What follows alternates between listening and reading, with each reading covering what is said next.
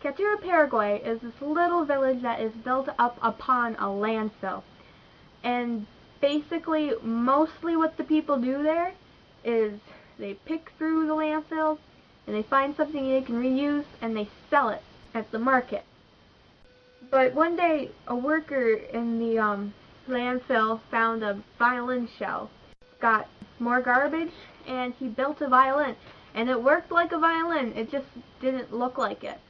The people can't believe it. They have to see it to believe it, because they don't believe it is trash. I've been to three countries, Brazil, Panama and Colombia, and I never thought I'd leave the country. The Orchestra of Recycled Instruments from Cateura got its start here five years ago when a teacher, Favio Chavez, decided to teach kids living near this garbage dump how to play musical instruments. Lacking money to buy enough instruments, he recruited the help of residents who make a living picking through and recycling trash. Soon, with the community's help, Chavez and his students had their instruments all made from recycled materials from the dump. They include guitars made from cans, cellos from metal drums, and brass instruments like 18-year-old Andre Rivera's saxophone made from house gutters. The instrument is made of galvanized pipe used in house gutters. Then this is made with caps, coins, and these are keys from doors.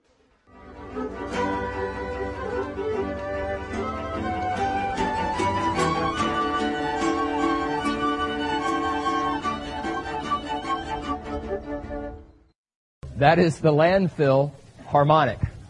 And you know these violins there that are made out of garbage, you, you, look at them and you say, well, you know, they don't really have a lot of value, not compared to this million and a half dollar Stradivarius held by a concert violinist there. Is it pianist or violinist? Or is it both? Doesn't matter. Anyway, the homemade ones don't seem to have a whole lot of value uh, compared to that, except when you, you look at this young lady named Tanya she said, My life would be worthless without music. And so, thus, that homemade from trash violin that she has in her hand is worth, I could say, infinitely more to her than that million and a half dollar Stradivarius is to that concert violinist. And then, too, as we saw in that video, people realize that we shouldn't throw away trash carelessly because look at all they can make from it. And he also said, well, we shouldn't throw away people either, which is so true.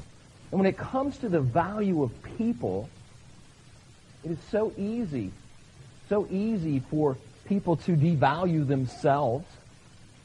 It's so easy for people to run into situations in our lives where we just don't think we're enough. And certainly a really, really sad case of it that's drawn national attention is Rebecca Sedwick. That young lady who was 14 years old, who felt like she had to jump off a cement plant in Lakeland and take her life. Why? Because she was bullied by people at her school, which of course undervalued her in her own eyes and undervalued her in the lives of others. And what a tragedy that is. But let me say, she's not alone. All of us can experience that to some degree. All of us can say, you know, I just don't have what it takes to deal with this. All of us at times go through periods where we feel like, you know, my life just doesn't matter. I, I, I've missed the mark somehow. I, I, I'm not enough. My life's not what I thought it would be or should be. And we all experience that. Maybe for some of us it's when we were younger and we couldn't acquire some skill that we thought we should have or everybody else should have. Perhaps for us, it's just wanting to fit in. And we tried so hard to fit in with others around us. But then every now and then we really don't. And then for some of us, maybe words like maybe useless might go through our minds or ignorant or weak as we think about ourselves. Sometimes we just get a big bowl of self-esteem. Wouldn't that be, be great? And maybe sometimes we're made to feel that we're not good enough or talented enough or smart enough. And all of those kinds of things, friends, are so very painful and can make us want to scream, but of course we know it doesn't do any good to scream outside, so we just scream within. And God knows that about us, and He sees that about us, and He sees the tears that, that, that might be coming down outside of ourselves, and definitely the tears that we, we feel inside. But you know, God tells us this. In the Old Testament prophet Zephaniah, chapter 3, verses 17 and 18 in the Good News, God says this. The Lord your God is with you. His power gives you victory. The Lord takes delight in you, and His love gives you new life. And He sings and is joyful over you. It's true, He does. Think about that. The Creator of all the universe, everything, and, and has put it all together, and it works in incredible ways, delights in you. And He wants to give you new life. He's joyful over you. But still, we don't always feel that way, do we? I know in my life, sometimes I feel undervalued. And I feel like I just, you know, don't have what it takes to deal with certain situations. Sometimes I go through little low periods. And for me, part of the problem is that. Type A personality. And you see the slide there, all the stuff pretty much is me. You know, I have a temperament that's characterized by selfish ambition, aggression. I'm very competitive, and this incredible drive. I can also be very, very impatient at times. I also have a need for control. Now, this next one, focus on quantity over quality, is not true. I really like quality. But my need for control wants to cross that out real quick before you really have a chance to see it. And I also have an unrealistic sense of urgency. And my need for control needs to put exclamation points on the end of that. And because of that, I don't feel like I measure up lots of times. Even this morning, I wanted to get to church uh, a little sooner than I did, but I just couldn't finish up with what God I felt like was giving me for this morning. It can happen anytime, all the time. But Zephaniah 3, 17, 18, that good news, it tells us, yeah, the Lord delights in me, and He wants to give me new life, and He is joyful over me. And this is how He does that for me, how He does it for you. It said, the Lord is with you, and His power gives you victory. So although you may see yourself in not the greatest light, God doesn't see you that way. And yeah, to us it seems important what I think and what somebody else might think about me. But let me tell you what, that's not what's important. What's important is what God thinks about you. Because God's the one that created you. And he said he's going to be with you and he's going to give you victory in his life. So this morning what I want to do is I want to flesh that out with the scriptures so that you can see your true worth, how much God really cares and values you through His eyes, so that you can see yourself in that way through your own eyes in a fulfilling kind of a way. And so we're going to look this morning uh, in the book of Judges from the Old Testament. This is uh, chapter 6, verse 2, and this is in the message. And it says, Midian overpowered Israel. The people of Israel made for themselves hideouts in the mountains. Now, I don't know about you, when I feel sort of underwhelmed and and undervalued and something seems to overpower me, I too just kind of want to shut down. I just too kind of want to hide. That's what the Israelites did. You see, the Midianites were, were fierce and they had, had overtaken them. And so rather than staying there and continually, you know, being uh, berated by them, besieged by them, they said, we're just going to take off. We're just going to go and hide. And that's what they did. If you had seen a street sign over their hideouts, it would have looked something like this. Despairing, confused, angry, ashamed, hurting, because that's, that's what they were feeling. Because Midian had overpowered Israel, they had had some very important things stolen from them.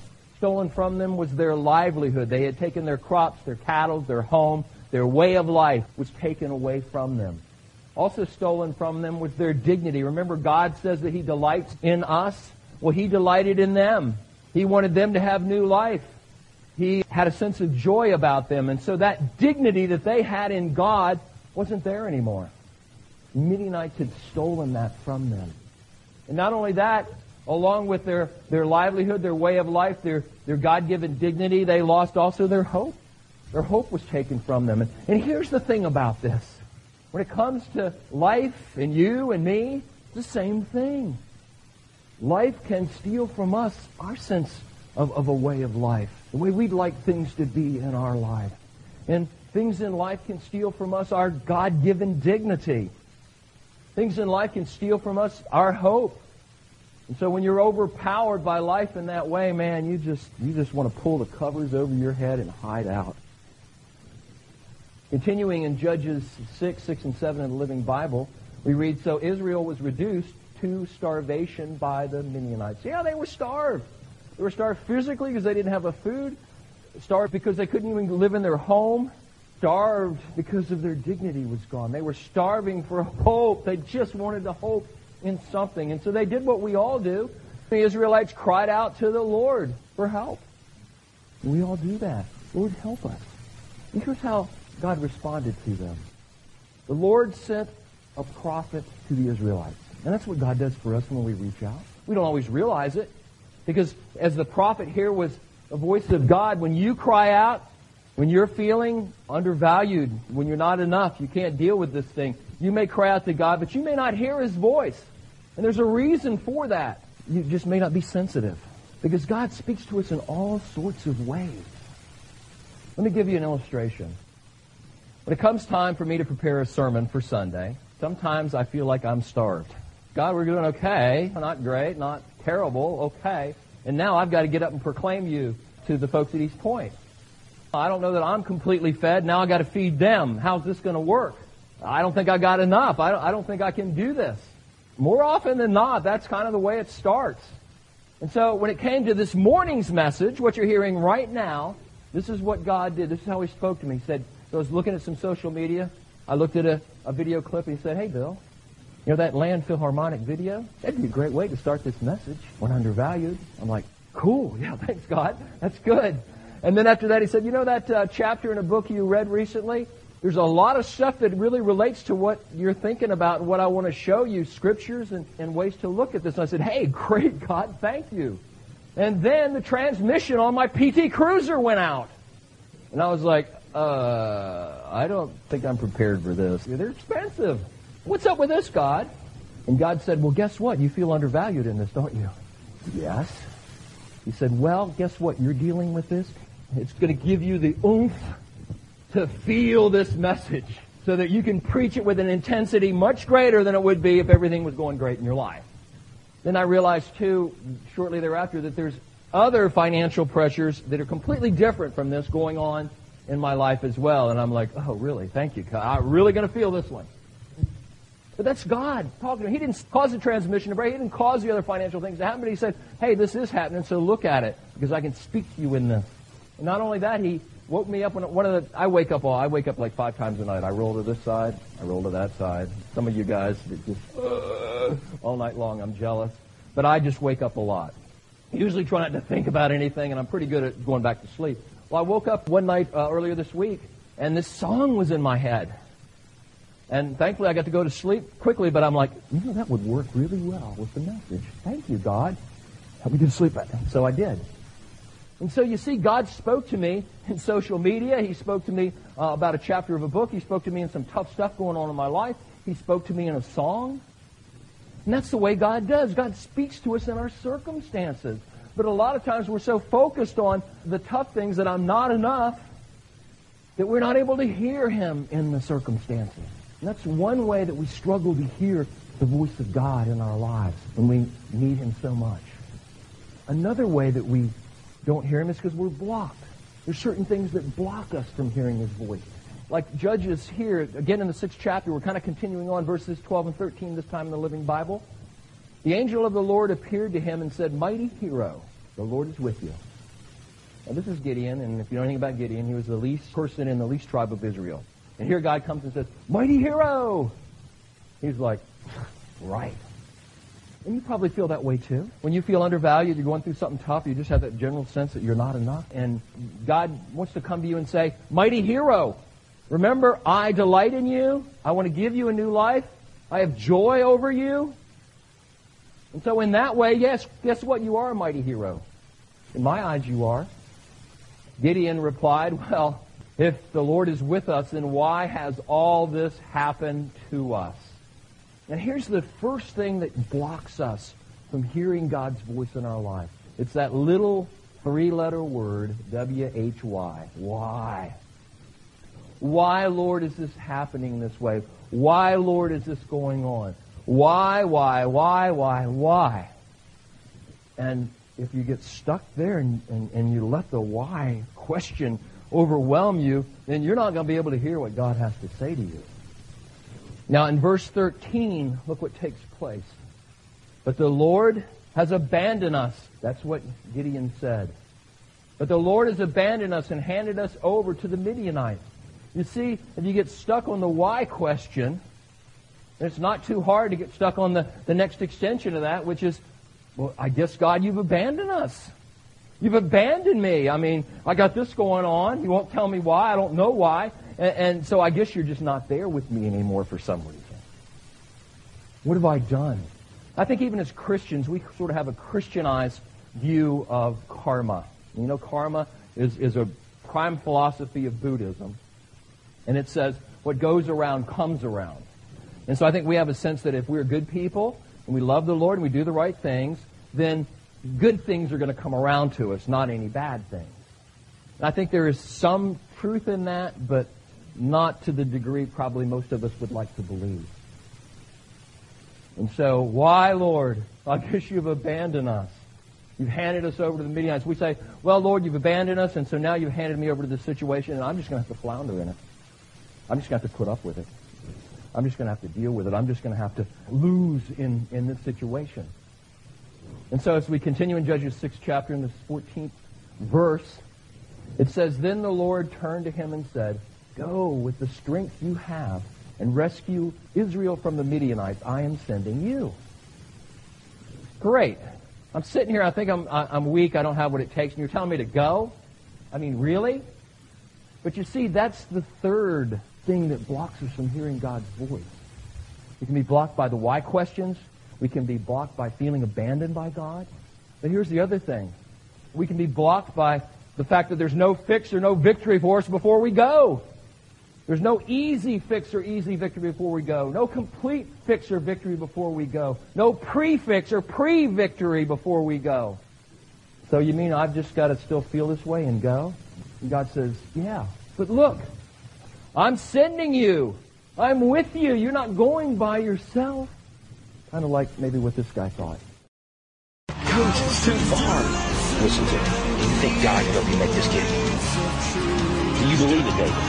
Yeah, if he wants to. So do I. But you have got to give me your best and leave the rest up to him. Will you do that for me?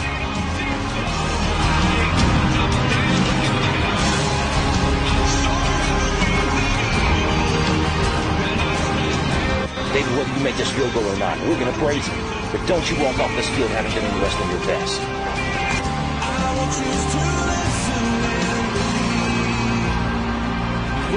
Take it now! Take it now!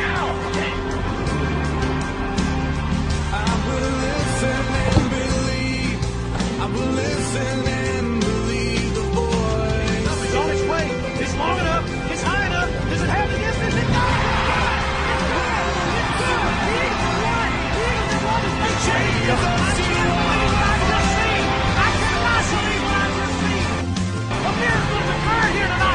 Shiloh Eagles have defeated the Richland Giants 24 to 23 to take the state title for the first time in their history! It's incredible! It's absolutely unbelievable! See, there was no pre-fix or pre-victory before the guy had to actually stand on the field and kick it. And it's the same with us. Now, I don't know if you noticed that. There's real subtle in there. Uh, but in the video, as they were standing there and he was getting ready to kick, the wind changed direction.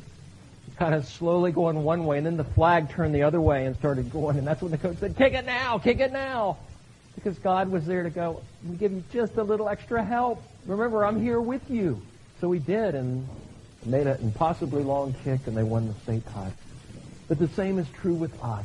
We can be blocked by the why questions, feeling abandoned. We can be blocked by the fact that there's no quick fix or quick victory before we, we have to go and head in the direction of those things that might make us feel underwhelmed and undervalued.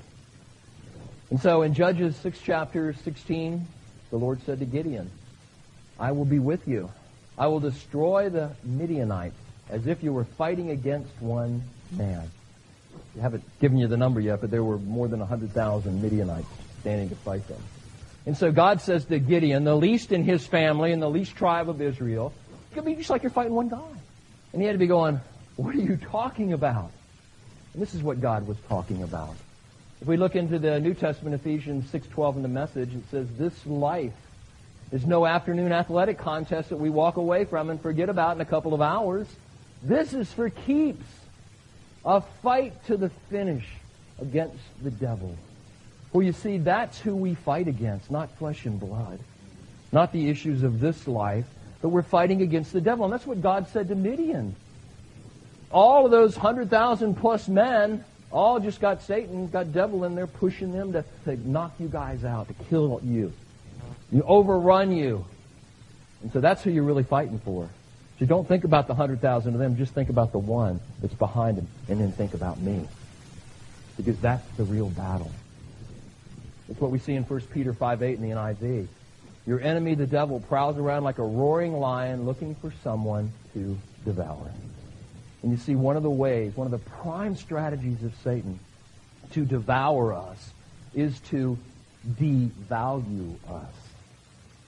To devalue what we think about ourselves, to devalue what we think about the situations that come against us, that they're much bigger and they're, they're way more overpowering of us to them than, than them to us.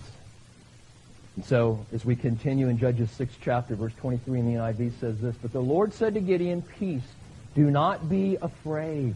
You're not going to die. Now, in Gideon's case, he thought, against all these people coming, because he literally is going to die. But when God says that to us, do not be afraid, you're not going to die, it means you're not going to die to the things in your life. You know, your life provision, your way of life, the things in your life. You're not going to die to all that. It's not going to all go away. So, indeed, we can be blocked by the why questions, the feeling abandoned. In fact, there's no fixed or victory before you go. But what he shows us here is that we can be blocked by looking with fear at things in our lives instead of looking with faith at things in our lives. Kind of like this guy here. You know, he's looking at God. It's kind of a weird picture, I know, but now he's kind of looking sideways. I think that's what happened. I think we look with fear and faith at the same time instead of looking with faith. Look at that. You see, there is the word peace over there, isn't there? God, that's the first thing he said, peace. It's hard to see peace when you're looking at the fact that you am I going to die or you're going to die to some important thing in your life or the way that you'd like your life to be. Hard to see peace when you're afraid. But you know when you stop looking with fear and start looking to God in faith, peace is the result. This book I read recently by Matt Keller, he was talking about his third grade son, Max. And uh, Max was going to school and Max was being kind of taunted by some of his classmates, and he was really obviously upset. It began to affect him in the way that he began to feel undervalued. He didn't feel good about himself anymore. So his parents became aware of it. They tried several things, didn't seem to help. And they said, well, maybe you need to go to a different school. And of course, his son Max in the third grade was kind of frightened by that as well. You know, going to another school, a whole other situation. Is it really going to be any better? And so they had a talk with him, and they said, you know what? If God is in this for you to go to another school, then you're going to experience peace. And so it was a couple weeks later they had arranged for him to shadow a third grade student at another school to go to a class and, and see how he liked that. And so as they, they drove up, he was very apprehensive. He didn't really want to get out of the car. And his mom said, let's pray. Here's what we're going to pray. We're going to pray that God will show you peace today if this is the place that he wants you to be. So they prayed that, and Max got out of the car, and a little kid met him, and they went off together. And when Max came back to the car that afternoon, he said, I got the peace! I got the peace! And he couldn't, couldn't stop talking about the class, what it was like, and the fact that he knew a couple of people from church in the class, and, and he was so excited. And I think that's true for us as well. We need to follow the peace that we feel in our lives. And granted, when you're afraid, and when you think you're going to die, you can't look at that. You've got to look at God in faith. And what's going to happen is when you go, even though things aren't fixed or the victory's not won when you start, you've got to understand that along the way, with God being right beside you and with you, the peace will come. And that's a great way to guide your life when you feel the peace of God flow with that. But understand, you've got to go first, just a little ways before it will start to come. So don't be blocked by the why question, feeling abandoned, no fix, no victory, looking with fear and not faith. Because that will block you from God's voice in your life and block you from His peace. We see as we continue in Judges 6 chapter, this time verses 25 and 26, New Living Translation. That night, the Lord told Gideon to hitch his father's best ox to the family altar of Baal and pull it down and to cut down the wooden idol of the goddess Asherah that stood nearby. Replace it with an altar for the Lord, your God, and build it here on this hill, laying the stones carefully. You see, his family and the people around there were worshiping other idols. They had altars to other gods. And so God said, the first thing you got to do is you got to cut that stuff down because you're not looking in the right direction. And your family and everybody around you is not looking in the right direction. And what God says to us is, is that we need to pull down, we need to cut down idols in our lives. And, and unfortunately, when you're not feeling good about yourself or you feel undervalued in situations, what happens is you're looking at the wrong things. You may be asking the why questions. You may be saying, God, why didn't you abandon me here? You may be saying, you know, there's no quick fix or quick victory here, and you really want me to go? You may be going and looking through the eyes of fear rather than the eyes of faith. And those things can become like an idol in our lives. And we can put them on an altar. Let me tell you what, you're not going to have any more luck with God than they would. And so God says, hey, take those things down, pull them down, cut them down, replace that with me.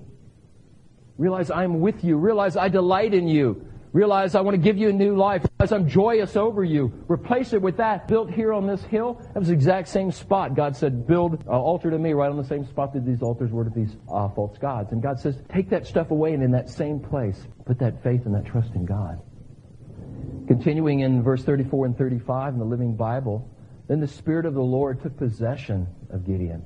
He blew a ram's horn as a call to arms, and the men of the clan of Abiezer and came to him. Also sent messengers throughout Manasseh, Asher, Zebulun, and Naphtali, summoning their warriors. And look, all of them responded. So how many is all of them? Well, the Bible says 32,000 warriors now came together with Gideon. He wasn't alone. And how many they had to fight? 135,000 Midianites, the scriptures say. So the odds are a little better than 4 to 1 for the Midianites at this point. But look at this. Chapter 7, verse 2 of Judges in the message. God said to Gideon, You have too large an army with you. I can't turn Midian over to them like this. They'll take all the credit, saying, I did it all myself, and forget about me. You see, we want to do that too, don't we? We have good times in life, things go well. It's kind of like, yeah, you know what, man, I, I just, I was on top of that one. I, I, uh, you know, planned for it. I, I saw all the contingencies. I just, on my own, just, just did it. And we want to do that when things go well in our lives. God says, that's not the, not the way to go. And he said, you know, if I let you take all 32,000 of Israel's warriors against 135 of those, you guys are going to think that even though it's four to one, hey, we did it. We're really good. So in verses 3 and 4 of the seventh chapter in the Living Bible of Judges, Therefore tell the people, is what God says. Whoever is timid or afraid may leave this mountain and go. Now, why did God do that? Because remember, if you are looking through eyes of fear, you're blocking God. And so he said, just send them home. And so 22,000 of them went home, leaving only 10,000 who were willing to fight. But look at this. The Lord said to Gideon, uh-oh, there are still too many. And so what does that mean? Well, in verses 7 and 8, it says, The Lord told Gideon, with these 300 men, I will rescue you, and I will give you victory over the Midianites. Send all the other home. And so Gideon collected their provisions, the ram's horns from the other warriors, and sent them home. But he kept 300 men with him.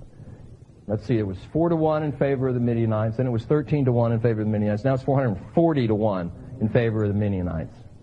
But look what happened in verses 9 and 11 in the seventh chapter of Judges. That night the Lord said, Get up, go down to the Midianite camp, for I have given you victory over them. Listen to what the Midianites are saying, and you will be greatly encouraged, and you will be eager then to attack. You see, there's all sorts of things that can block us on the way from hearing God's voices, but here's one of the cool things. You can also be boosted by God's voice along the way.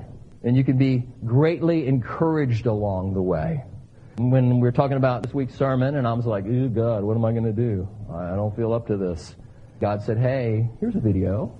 Here's a chapter. Here's a broken transmission and some other issues related to finance in your life that aren't going so well. It'll give you the oomph to really feel this message. And here's a song that will fit in really, really well. I was encouraged by that. I was encouraged by that. And that's what God wants us to be as we go along. He wants us to be encouraged. He wants us to see that He's there with us. Even the, when we're at the place going, uh, I don't know how it's all going to fit together. I had those four elements, but I didn't know how this was going to fit together. I still had to take the step and begin working on that. And He gave me encouragement along the way as I went. And we see in the 15th and 16th verses of the 7th chapter of Judges as we continue, when Gideon heard the dream, you see, he went to this Midianite camp, and he was standing outside a tent, and he heard a dream, and he heard its interpretation. And when he did that, he bowed down in worship before the Lord. You see, that's what we have to do when we have those encouragements along the way. It's, thank you, God. This is awesome. I, I know you're there with me. So continue with me as we walk along. And as I do, I know I'm going to feel more and more peace about this thing, even though it's not settled. And that's the way it works. And so he returned to the Israelite camp and shouted, Get up, for the Lord has given you victory over the Midianites. He divided the 300 men into three groups and gave each one a ram's horn and a clay jar with a torch in it. So there he has 300 men divided into three groups. In verses 19 and 20, we read Gideon and the hundred men with him. They reached the edge of the Midianite camp, and suddenly they blew the ram's horns and broke their clay jars. Then all three groups blew their horns and broke their jars. And they held the blazing torches in their left hands and the horns in their right. And they all shouted, a sword for the Lord and a sword for Gideon. And I love what happens next. In verse 21, in the New Living Translation. Then they just stood and watched. Hmm, okay. And the whole vast enemy army began rushing around in a panic, shouting and running away. Not only were they running away, but as they were running away, they were killing each other. 440 to 1. They didn't have to raise a sword, they just watched. So 300 versus 132,000? No, not really. 300 versus 1, the evil one. And you see, no matter what you're going through, how you feel about yourself, how you feel about the situation, it's really just you're fighting one. You're fighting the evil one. And we see that in 2 Corinthians 12, 7 through 9, the New Living Translation. This is Paul. He said, I was given a physical condition which had been a thorn in my flesh, a messenger from Satan to hurt and to bother me. And you see, whatever the thorn is in your life, it's the same thing. Satan's going to jump right in there and he's going to try to hurt you with it. He's going to try to bother you with it again and again and again, over and over again. And like me and like Paul, you'll probably say, hey, God, hey, get rid of this thing, okay? Give me a quick fix here. When that doesn't happen, you go, why? Why is this happening to me? Aren't you there anymore? Oh, I'm just so afraid of this thing. This is so painful. You see, all those things are things that block us. Paul asked three times for God to take it away and make him well. And each time God said, No, but I'm with you. And that's all you need. You see, my power shows up best in weakness. So in order for me to have God's power and victory in my life, then I have to be weak all the time? Oh no. That's terrible. I have to walk around like a wimp just waiting for the world to keep knocking me down and keep going, God help. No. Works best in weakness. But the other thing is, is if you will, unlike what God feared about the Israelites versus the Midianites, that if they, they won with 32,000 men or 10,000 men that they take credit for. Just don't take credit for stuff in your life. Just realize that it's God that's doing the stuff in your life. That's where it is. It's God. And so His power best shows up when your weakness, when you realize it's about Him and it's not about you. And understand that He's with you. And, and so when you do that, then you can approach God in a different way. In a way which you kind of see things differently. You see Him differently. Perhaps not unlike what we see in this song.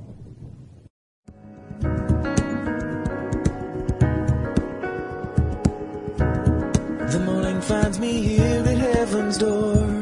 a place I've been so many times before. Familiar thoughts and phrases start to flow and carry me to places that I know so well. But dare I go where I don't understand?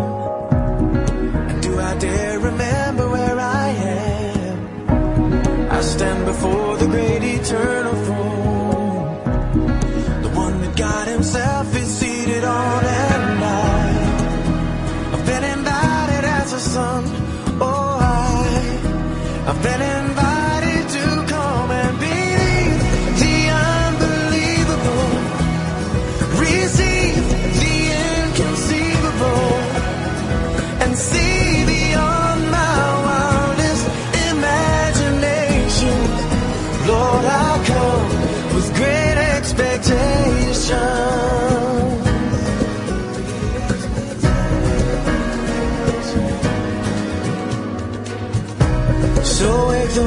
slumbers in my soul. Stir the fire inside and make it glow. I'm trusting in a love that has no end. The Savior of this world has called me friend, and I have been invited with the Son.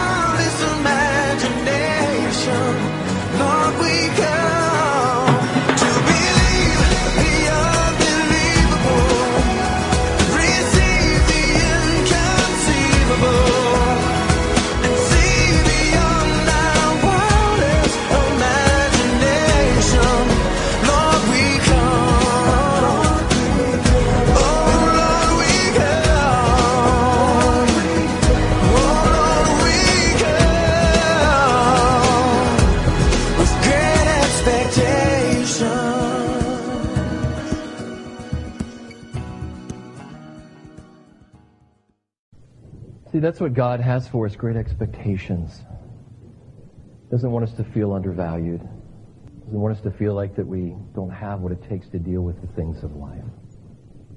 In fact, as we see in Romans 15:13 in the NIV, may the God of hope fill you with all joy and peace as you trust in him. It's his goal for your life.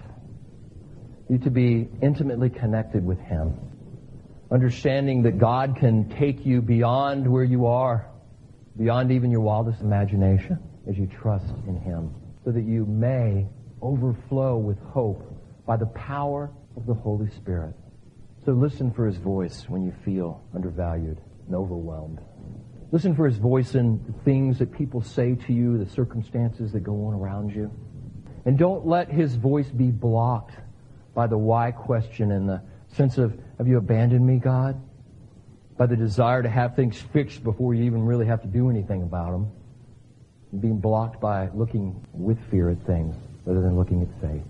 Because then the God of hope can fill you with all joy and peace as you trust in Him. You'll overflow with hope by the power of the Holy Spirit with you because He delights in you and He wants to be with you and have joy in you and you have joy in yourself. Pray with me. Great God, thank you so much for your word, for your Son, Jesus Christ. Thank you for all those great warriors of faith in the Old Testament and throughout the Bible that show us just how much they really were like us, even though we're here in America and we don't have any of the same stuff going on. But the truth of your word through the Holy Spirit speaks to our hearts and our lives. And we feel renewed and invigorated by it. We feel encouraged by it. So take, Father, the seeds of your word, plant them into the depths of our hearts and our lives this week, and may they, Father, grow. Grow in ways, into places that's beyond what we can see and beyond what we could expect now. We thank you for that in Jesus' precious name.